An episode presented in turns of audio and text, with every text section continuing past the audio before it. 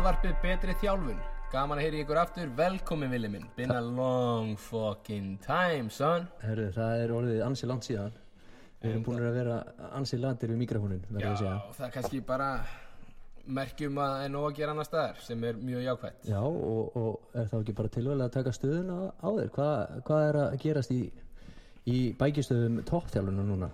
Heyrðu, núna erum við lausið við þetta COVID bullshit endarlega og þetta er bara að vera eðlilegt. Við erum farin að þjálfa, hætti að vera fyrir ræstiteknar að lappa eftir fólki með spritbrúsa svo að það er orðið ansið þreytt og leðilegt þannig að nú er bara farin að þjálfa fullu og getur lagt einbeitinguna alla í þjálfunni og á að vera. Hitta fokkin boring sko. Það var glatað. ég vil bara segja það að síðasta keppnistímabil hjá mér var bara ég veit ekki maður, þetta var bara svona badnapössun skástrík hérna, fitness eitthvað þetta var maður bara, náði einhvern veginn aldrei flugi þetta er bara bullshit. ég er fyrsti maður til að viðkynna það. Já, þetta er bara, þetta er bara búið að vera eitt stór hausverkur í öllum og Guð bless okkur öll hérna að við séum bara komin á þokkalegt dról og íþróttunar bara gangi og, og bara lífið fara að ganga Já. það er mikið að vara heldur en íþróttunar Já, Heru, ég verð að, að fá hendin rósi.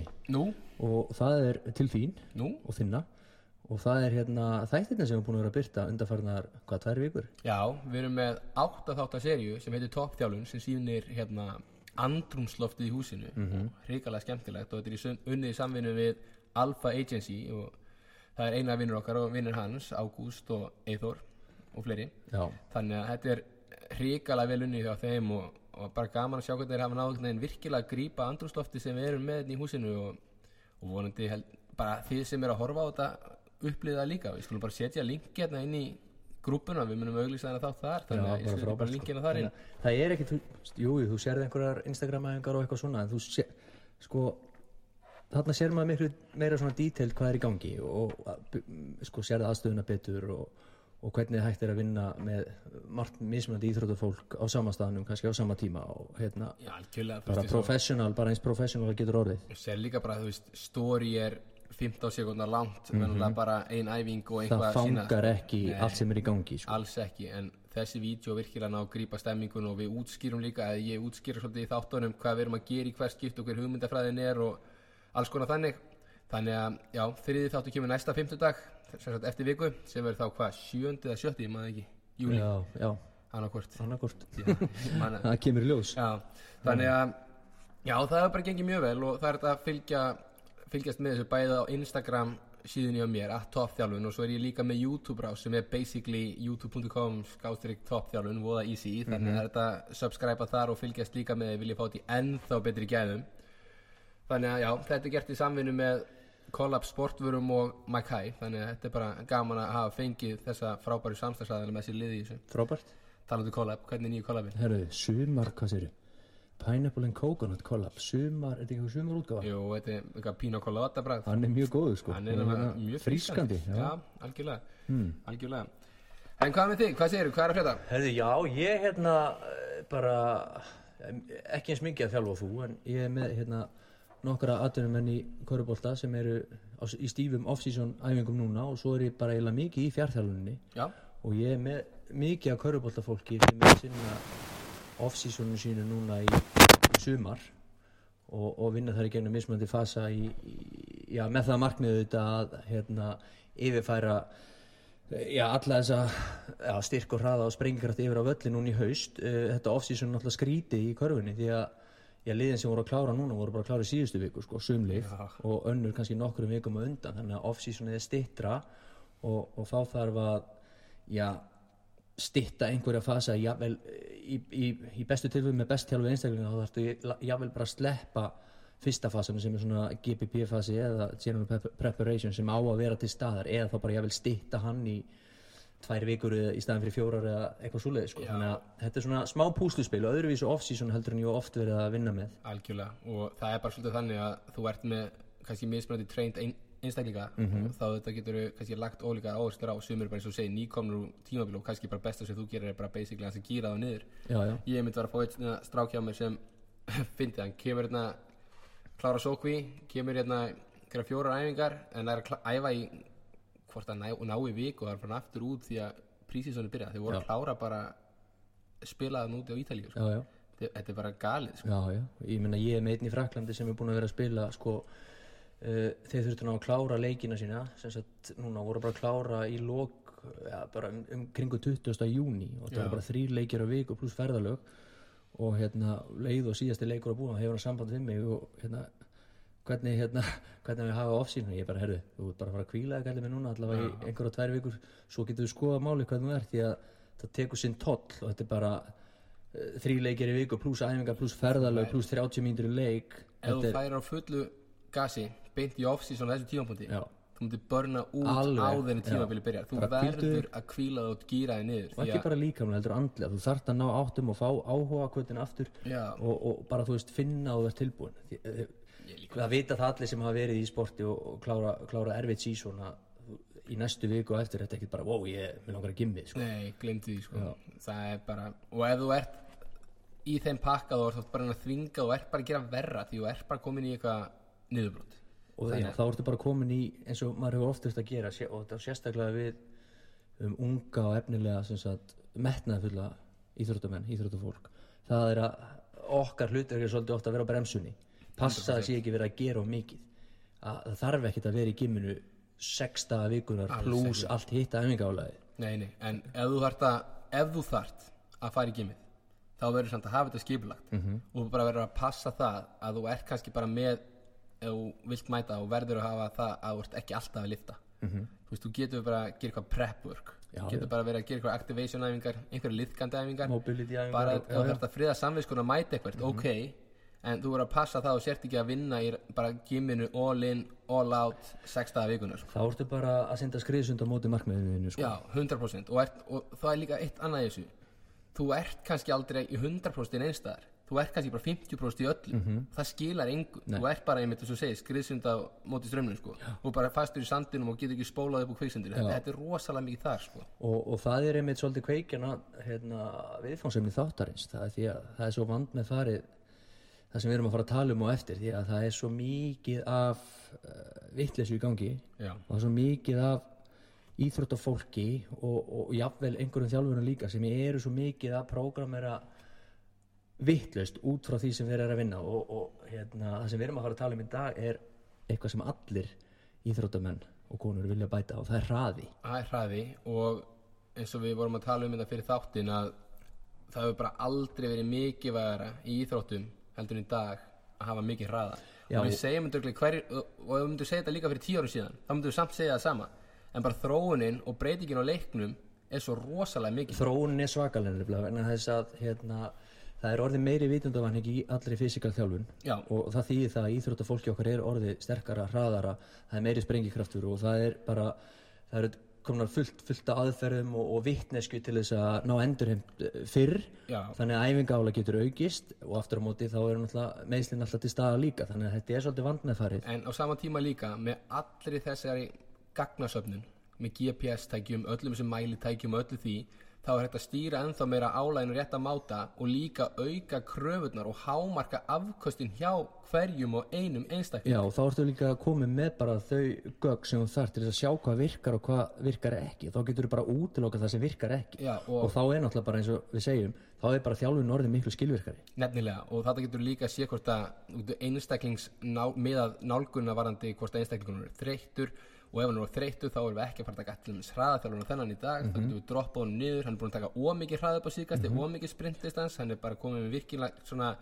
uh, hvað sem að svona virkilega skamtíma álag sem geti farið út í meira chronic logic, eða svona leng, langstíma álag. Þannig að við þurfum að auðvitað passa þetta og með öllum þessu gögnum getum við fylgst með fjöldaspretta, við getum fylgst með sprintdistans, já. hversu oft fer upp í hámarsraðan hversu, lengi er að viðhalda hámarsraðanum bremsun, veist, hvað er bremsun? Jú, þú ert að stoppa, hvað er að gera í stoppun þú ert að gera eitthvað deceleration fasa sem er hérna í centric niðurbrot Mhm. þannig að það er bullandi álag á öllu systeminu Já. þannig að ef þú ert alltaf að æfa til dæmis bara í uh, hröðun, bremsun, hröðun, bremsun, hratt segjum bara sem körubóltið, 24 sekundur er veist, þetta er bullandi álag Þetta er rosalegt álag. Þetta er eitt, ég er bú- búinn að segja marga kúnana mína að, að styrta er mikilvæg öllum íþjóðtegunum en, en sjaldan mikilvægur eins og í þessu sporti því þetta er eitt allra versta sport sem bara býður líkamannum upp á. Það er öll þessi stopp og þessar stefnubreitingar og þessi bömp og þessar eh, skrýtnu líkamstöður í, í, í þegar þú ert að spretta og stoppa og breytum stefnur og, og snúningar og allt þetta þetta er, já, þetta er ekki Já, ég held við getum sagt að bara um allar þessar boltaíþróttir frá amerísku fótboltu upp og því þú ert alltaf í awkward position, ert alltaf að stíga stað úr alls konar Já. stöðum, höggin, endalist á höggum, spörkin já, en munurinn er kannski sá að eh, tíðni, tíðni stefnubreitinga er bara svo svakalega mikil í körubólta Já, en, á, en svo kannski kemur líka móti að þú ert að bremsa úr hraðar í hraða Þegar þú ert komin í lengri Já, þú að í lengri sjálfsögðu, hraða, já, sko. já. Þannig að þetta er rosalega ólíkt á alla máta hvort þú ert með handbolta sem er líka mikið af stuttum skrefum og allt, og þú veist, hröð fótaveina en hún er kannski, þetta er rosalega ólíkt allt. Þannig að við getum ekki sett allt undir sama hatt. Og mismöndi hvernig, hvernig við myndum þjálfa upp hraða til dæmis hjá handboltamanni versus köruboltamanni versus fótboltamanni versus amerísku player, bara eitthvað sko, tennis, já, þetta er allt bara og, en við þurfum, það sem allar þessar íþróttagreinar eiga samilegt að við þurfum að vinna í þrývít, við Mhm. þurfum að geta tekið stað úr okkur positions, við þurfum að geta sprengt úr alls konar stöðum, við þurfum að geta hreift okkur í gegnum bara basically þrývítina uh, ok, handbólti, körubolti, þá ertu kannski að fókusa meira bara acceleration sem er, nei, fyrir ekki handbólti, körubolti, sagði það ekki sagði ég fótbolti þannig ég held að segja handbólti fótbolti. Nei, eða hvað, Ah, skiptir ok. ekki máli. Ég spóli bara tilbaka og tekja því Ég segi allan að handbólti, körfubolti þá ertu, þú veist, völlurinn er ekki það stóra og náir að fara upp í hámasraða nærði aldrei hámarsaða og þannig að við erum að vinna kannski, hvað, 20 metrum max? Sjálfnast nær því. Nei, myndur fara upp í það svona sem hæsta hraðaðin 20 metrar, sprettur? Já, ég myndi segja það. Já, Völlurinn er 27 metrar og það er rosalega sjaldan sem þú ferð. Frá endalínu yfir í endalínu sko. þetta Nei, er svona nákvæmlega. 20 mi- metra max við erum einmitt, þegar ég er að vinna með fótboltastrákana þá erum við að taka 30 upp í 40 metra max Mhm. og, en það er líka þannig að í sagt, teamsports eða liðaíþrótum félagsíþrótum, whatever við segjum, maður segir alltaf teamsports bara tala í ennskunni en þannig að, ok, þú ert að spila bara boltaíþrótunar, segjum það þá þannig uh, ertu aldrei að ná sko, hámasræði frjálsum í sprettlöpi næst í kringum 60 metra Mhm. Það er talað um þessi meiri teamsports eins og bara amerísku fótbolta og, og bara knaspinu, rúbi og öllu þessu. Þeir eru miklu fyrir að ná sínum hámasræða jú, þeir ná kannski aldrei sama output eins og Usain Bolt 12 metrar á sekundu því að hámarsaðan er náttúrulega eins alls ekki jafn hár eins- sko. jafn sko. hann er að aukast, við erum með gæði eins og sko, Mbappi sem er í kringu 40 og Það er svakalegt. eins og maður bara sá hann á EM þegar maður sást hann þegar hann hljóp fram í Hummels. Já, já, þetta er eins og að vera að og Sýndu spóla hann, sko. áfram en ótrúld að Hummels aðeins náðanum sýnir reynsluna sko. já, en þetta er einmitt málið að hraðin í íþróttum er alltaf bara að aukast, aukast. Og þarna viltu líka sko að einstaklingur nái hámas hraðan sínum í sem fæstum skrefum. Og það er kannski líka það sem er núna í dag þróunin, jú, en hugsa um út í einstaklingur sem er hægur. Hann er miklu fljótari að ná hámas hraðan sínum heldur en einstaklingur sem er hraður. Já, já. og það Það er alveg það um snýst sko. alltaf líka allt um það hversu mikið, afnúna er það að mynda jörðin þá verða náttúrulega skrefin já, kraftmeiri og þá ert að ná upp að kofra meira distans eða ná upp, sem sagt, í færri skrefum. Og þá ert að ná að komast upp að hámarsaðanu fyrr. Nákvæmlega og eins og talað með, veist, að ná kraftum í skrefi og það er talað um að force is king. Já, og þú veist, jú, allir segja speed is king, speed kills whatever, sko, en það veist aflmyndurinn er sérstaklega accelerationin Já. er kongurinn, en þú getur ekki mynda þetta afl ef coordinationið eða samhæfingin er shit Og hún þá- verður að vera góð til að þá þurfum við að koma inn á tæknina. Já, Mhm. þannig að til dæmis ef við erum að þjálfu upp hraða þá þýðir ekki bara hún út að spretta.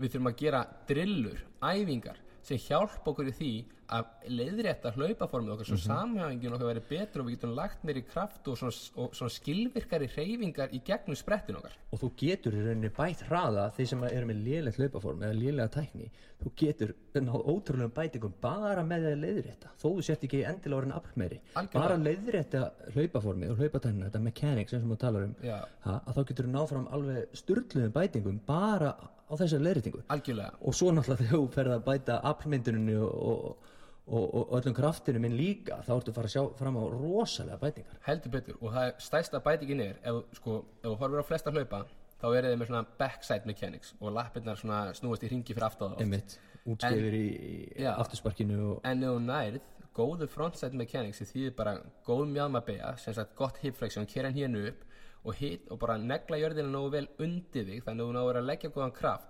Bara þetta færað út backside mechanics í frontside mechanics getur gert kraftaverk fyrir þig. Algjörlega ótrúlegt. Og ekki bara það að þú verður hraðari þú ert ekki alltaf á bremsunni því að ef þú ert í backside mechanics þá er alltaf svona ákveðin breaking force eða er alltaf að lenda örlítið á hælnum er, að, er og það kostar bara meiri orku að- að að knýja þig áfram í hverju skrefi. Miklu þreyttari, miklu hægari að recovera. Og náttúrulega bara aukna líkur á meðslum það er bara allt þannig. Já.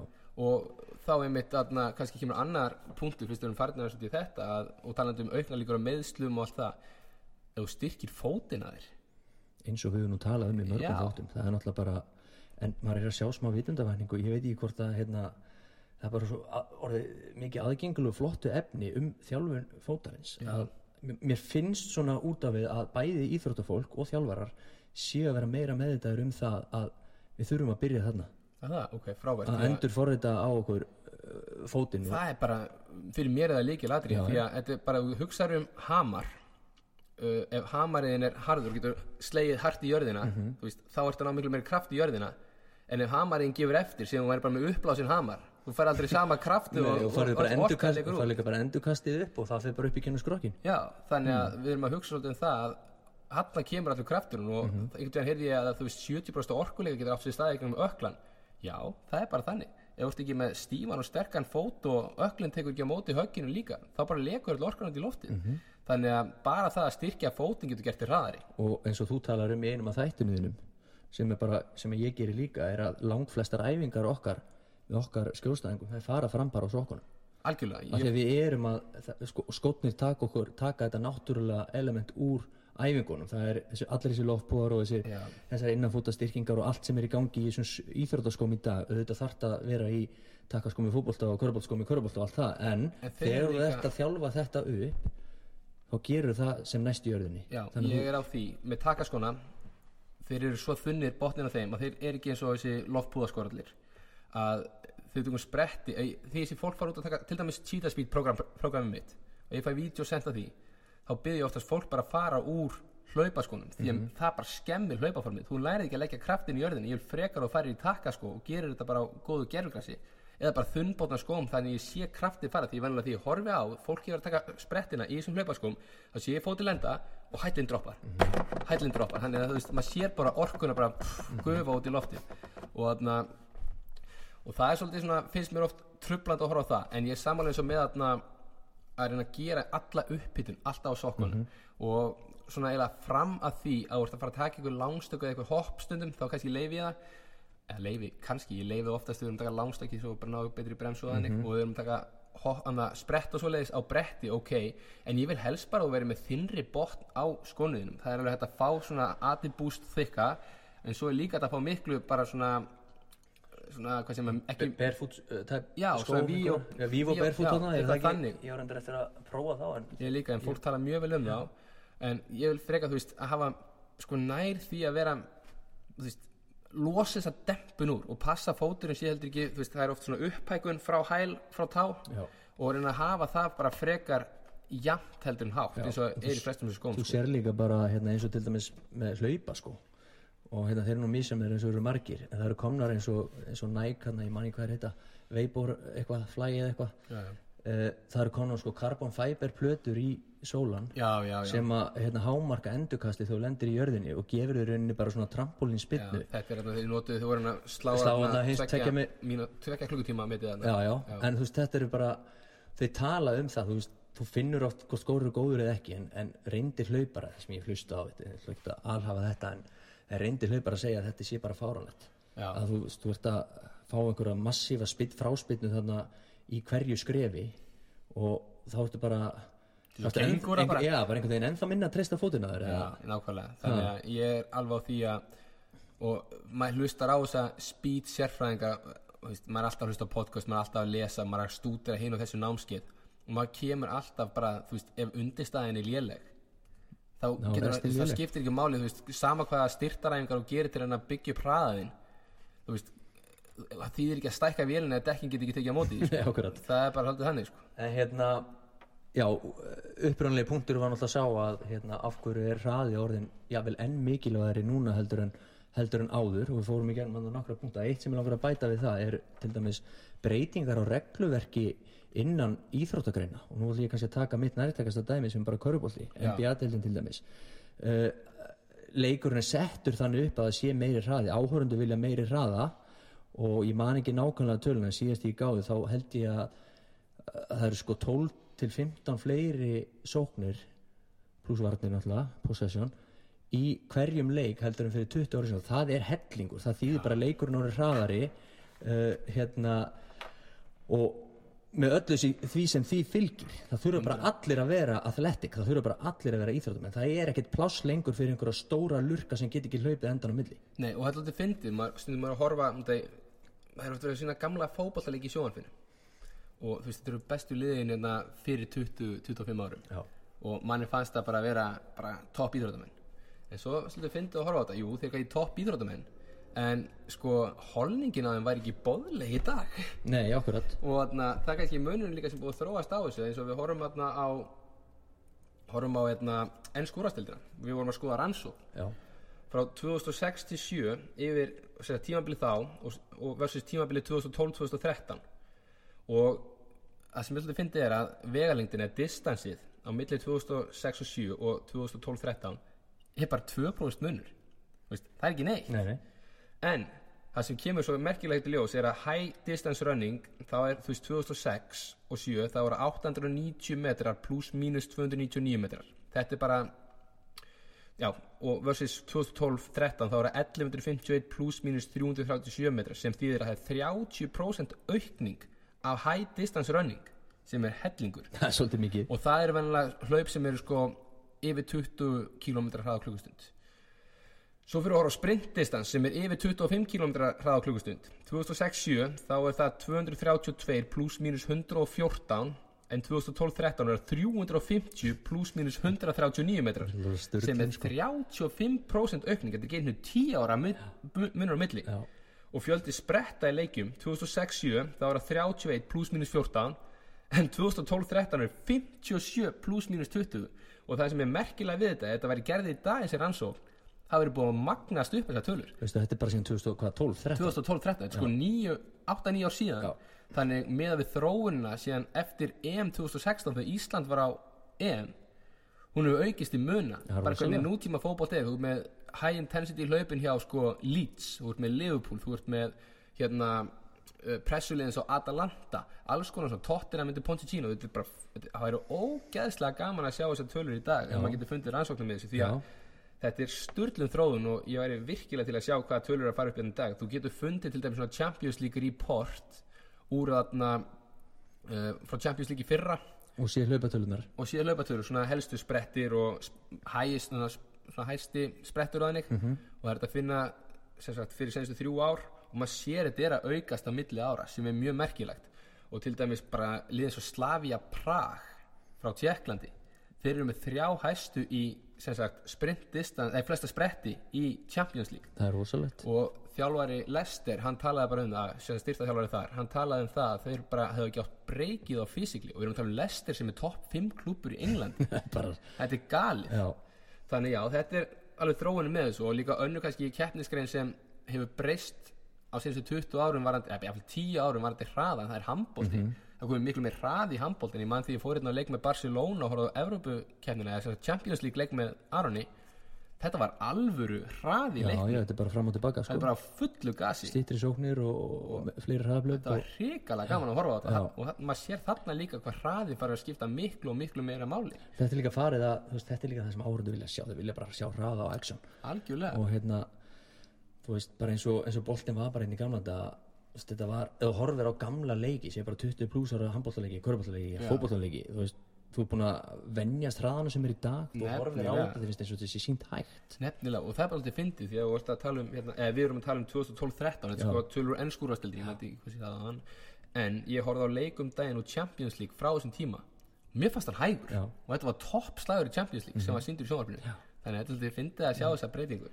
Já, en svo kannski líka annað þegar kemur að hraða þjálfin þá erum við með þetta fullt af mismunandi elementum. Nú erum við aðalega búin að tala um líkamlega hraða. Já, já, en svo þarf maður ekki gleyma því heldur við erum með game speed sem er þú veist hraði í leiknum, þú ert að bara að taka ákvörðun og, og þá kemur kannski decision speed inn í, inn í leikin líka. Þú veist, ef við horfum til dæmis í dag þá er líkamlegu hraði að fara að skipta meira máli heldur en eh, heldur kannski knaspinnuleik geta við horfum á fótbolta. Eins og bara Tiago talaði um á EM um daginn í, í viðtali og talaði um það að hann þoldi ekki nútíma hann var spurt ákvörðu Æ, bara því að, ok, var er að drepa leikinn, ég skil það Já. en núna er bara snýst allt um bara physical í staðin fyrir ballers. Ballers er að degja út. Og hann talaði bara um þetta og hann fennst bara að þetta verið þróunin.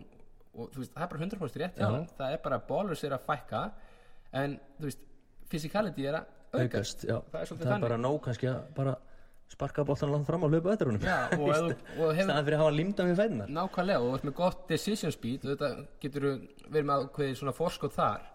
Og þú veist game speed kannski slýst ekkert endilega um decision speedið endilega heldur er það meira kannski þetta hreyft sér þrývít og verið snöggur á fótavinnunni. Og þá hendur þetta þessum agility stiga já, já, fyrir bara í ruslið og fyrir já. að æfa það til dæmis að taka agility okkar í svona uh, game speed umhverju bregðast við aðstæðum Já. frekar heldur en að vera í einhverju línulegri drilla já stíga við inn þurfum út og náttúrulega líka stiga að þjálfa hraðan bara á þessum fjórum stigum.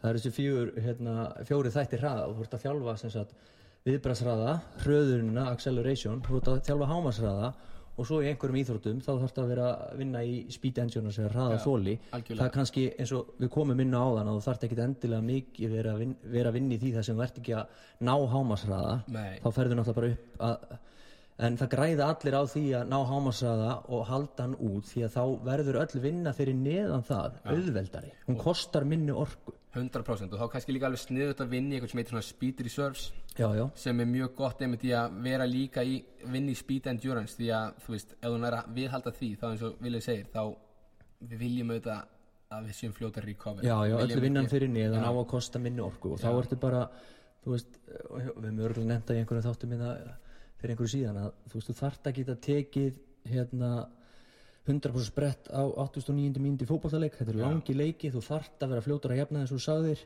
og að ná upp þessum sama hrað og náður á fyrstu er og, og það er ekkert allir sem ná því en þá kemur, kemur það inn að ná að, að ná endurheimtinni fljótur á milli Já. sprettan og allt það og þá ertu bara komin í allt allt aðra breytu líka en Algjörlega. hérna en já, en það, það sem virðist oft, oft vanta það er þetta fyrsta, það er, er viðbrastþjálfunin og man, veist, það er ekki að sama að fara út bara ákveða það og ætlar að hlaupa 50 metra sprett fer bara á stað þegar þú ert tilbúin og ert bara búin þú búin að hlaupa 50 metrana. Þú þarf, viðbræði skiptir svo ótrúlega miklu máli og ef við tökum viðbræði í einföldustu myndinu þá er það náttúrulega bara byssuskotið í 100 metrar hlaupi eða, eða þú veist og, og viðbræði getur verið að það getur verið hljóð, það getur verið hérna, eitthvað sem hún skinjar, eitthvað sem hún sérð eða jável snerting. Já. þannig að þú veist það er að leika sér svolítið með þetta en það, þessi þáttur finnst mér vera að gleyma svolítið oft í þjálfum það er margir sem verður, ok, ég er reddi hendi mér að stað, kemur í stöðu, búm, bomba stað bara þegar ég er klár. Þá ertu náttúrulega þá ertu náttúrulega kannski bara að vinna í hröðunni og, og fer kannski hátt eða langt upp í hámarsaða en þá ertu kannski ekki búin að vera að vinna í viðbræðinu auðvitað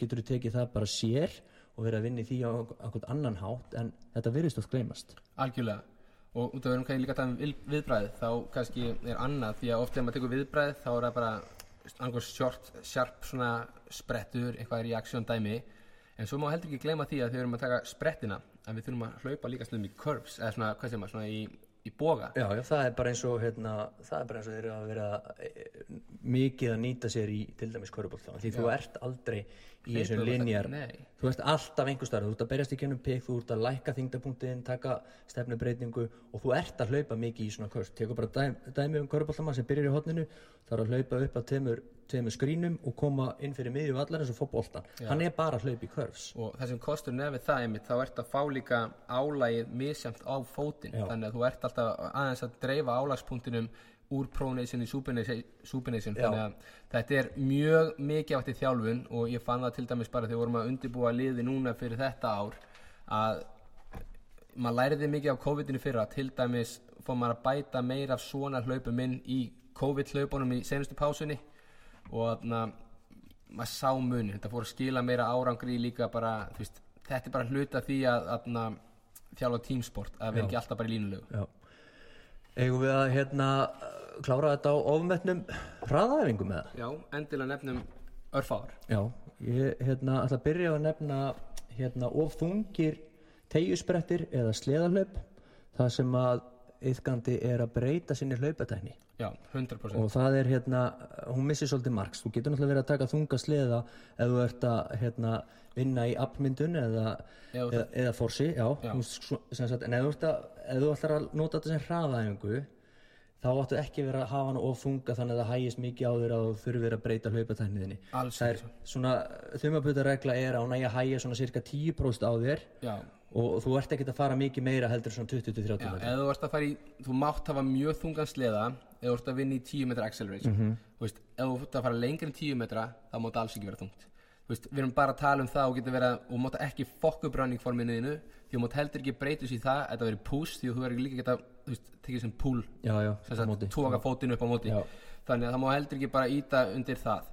Annað það er þú ert að æfa contrast training að þú klára sprettiðinn og hann þarf að vera samt krefjandi. Það er til rannsóknir sína allt í 80% líkamsþyngd eða ert að vinna í contrast acceleration 10 metrum. Þá ítur þú sleðan með að dregu sleðan 10 metra en þú þarft að kvíla í einhver tíma á milli. 30 til 60 sekundur Já.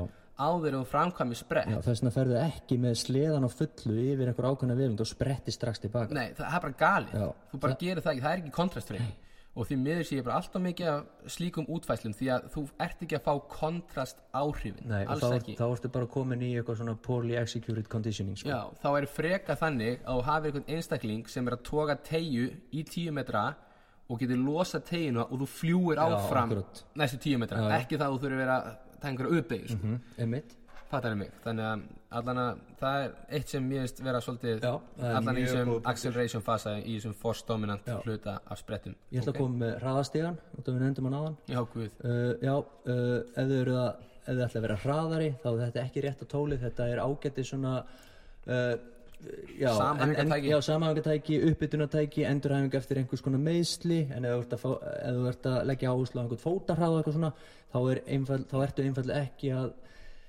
mæta jörðin með nógu miklu afli til þess að þetta skýli sér í einhverju hraða, au, aukinni hraðamyndun. Ég var um að hugsa það því ég var undirbúin að þátt. Þetta er þriðja sísónu mitt með vikingum, ég hef aldrei notað stegan Aldrei náttúrulega stiga, nei, einmitt. Aldrei notað stegan en ég aðna, ég hef notað hann í samhæfingu bara hérna í húsinu. Mm þannig bara það er fínt. Já, en ég held ég alveg tala líka þegar ég hugsa tilbaka því ég var hjá FH þá notið ég hann kannski fyrsta árið, Jú, ég man ég notaði hann fyrsta árið. Já. Kannski einu sinni í æfingarferð punktur. Á þessum sex árum þá get ég og tali á Fingrum hann á Pældi því maður. Ertu með aðra? uh, já. Það er of þungar ólimpískar liftur Akkurat. Þegar þetta snýst ekki um hraða lengur í- velocity í hreyfingunni heldur bara eitthvað force dominant ego bullshit. Mhm. þá Það er þetta lendir að missa marks. þú tekur sprellikarlaklínið. Já, með fæturna langt já út fyrir fyrir jumping miðju- jacks kæftaði þarna þú og lendir- líka með nýjan fyrir framann tætna nærvall að grípa þetta. Ég geti þetta ekki sko. og, og, og fæturna langt í sundur langt út fyrir miður líkamanns bara til hann að búa Bara til eitthvað hættulegt. undir stöðuflöð bara stór hættulegt þannig að það fyrir, ef þú ætlar að hafa ólimpíska liftur og vilt vinna með þær please hafa það létt og hratt. Það er tilgangurinn Mhm. með þeim. Eða ekki kannski endilega létt heldur það þungt að þú geti gert þetta hratt. Já, innan eðlilegra marka já, já. ekki yfir 70% nei, þannig að veist, þetta snýst um að þú getur hreift stöngina hratt ekki Já. hægt og beittir illa. Þetta er, líka, veist, þetta er keppniskreina ólimpílikum, þetta er skill sem þú ert að þjálfa upp. Þannig að ef þeir, þú veist, er að keppa í þessari keppniskrein og geta maksa sig þar, ok það þýðir ekki að fólk sem er að undirbúa hraði að gera það saman já flott, ég er bara, við erum búin að tala svo oft um olimpíska liftur og ég nota það sjaldan að því ég þarf bara svo langan tíma til að undirbúa íþróttamannin undir, undir þetta þess að þetta er svo tæknileg íþrótt þetta er svo tæknileg reyfing og, og það þarf svo mik mikla færni. Og þannig að ég, ég bara, maður hefur yfir, yfir þetta ekki tíman til þess að Nei, vinna sammála- með þetta. og ef ég er að gera einhvers konar útfæslu Uh, ég ætla að taka síðustu. Yes, og það eru of langir sprettir. Já, og hérna það er í rauninni bara þannig að um leið og fyrir að hægjast eitthvað þér þá er bara æfingi búin að missa, missa marks. Já. þú verður, þú veist, leið og komin upp fyrir þinn hámasræð og farið að hægjast á þér aftur það er algjör óþæg og ef þú ert að þá ertu bara komin í eitthvað eh, conditioning. Já. og þú, þegar við erum að reyna mynd, mynda hraða og búti hraða þá eru oflangi spretti bara rosalega ofmennir og kannski með þessu og stutt pása. Og stutt pása á milli já, Já, það fylg, ég held að fylgja með Já. því að pásan verður að vera bara margföld miða við segjum við setjum 30 metra þetta ykkur fjóra sekundur þú kvílir samt í þrjár mínútur einmitt, þú, við erum að tala um einna móti tíu sko, bara tífalda Já, eða meira, meira, meira. Já, þannig að, og þá getur nota tíman í að gera alls konar filler æfingar. En við erum bara góðir í dag. Það ekki? heldur betur. Ef það er spurningar þá sendið okkur bara skilabóð á hérna, Instagram til dæmis að toppþjálfun og at vaffss performance. Eða allt betri þjálfun. Já, podcast. við erum með svo mörg, margt í gangi. eh, hellingur í gangi. Já, hendi follow endilega þar, við erum ekki búin að vera nógu virkið þar en við erum aðeins að ríða okkur upp. Heldur betur, þeir takk fyrir í dag. Takk, takk. Bless, bless.